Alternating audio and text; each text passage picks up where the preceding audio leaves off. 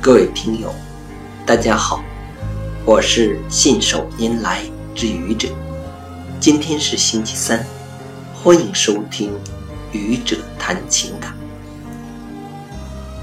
常常听到有人问一个问题：夫妻之间年龄差最好是几岁？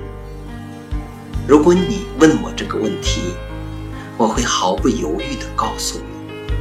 最好差四岁。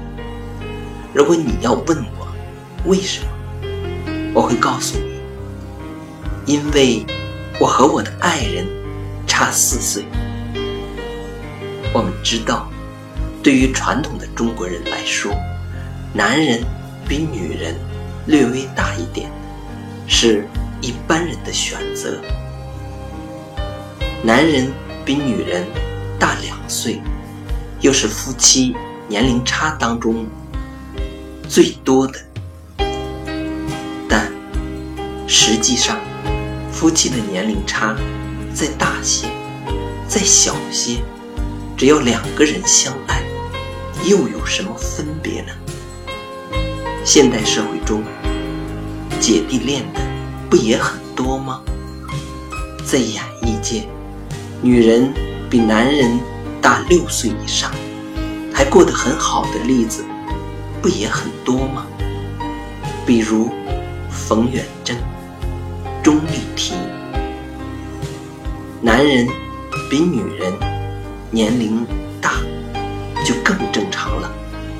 这是中国夫妻最为传统的方式。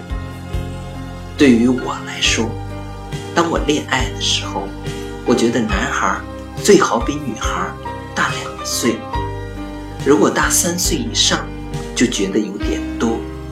可是当我遇到我的爱人的时候，我觉得大四岁也很好啊。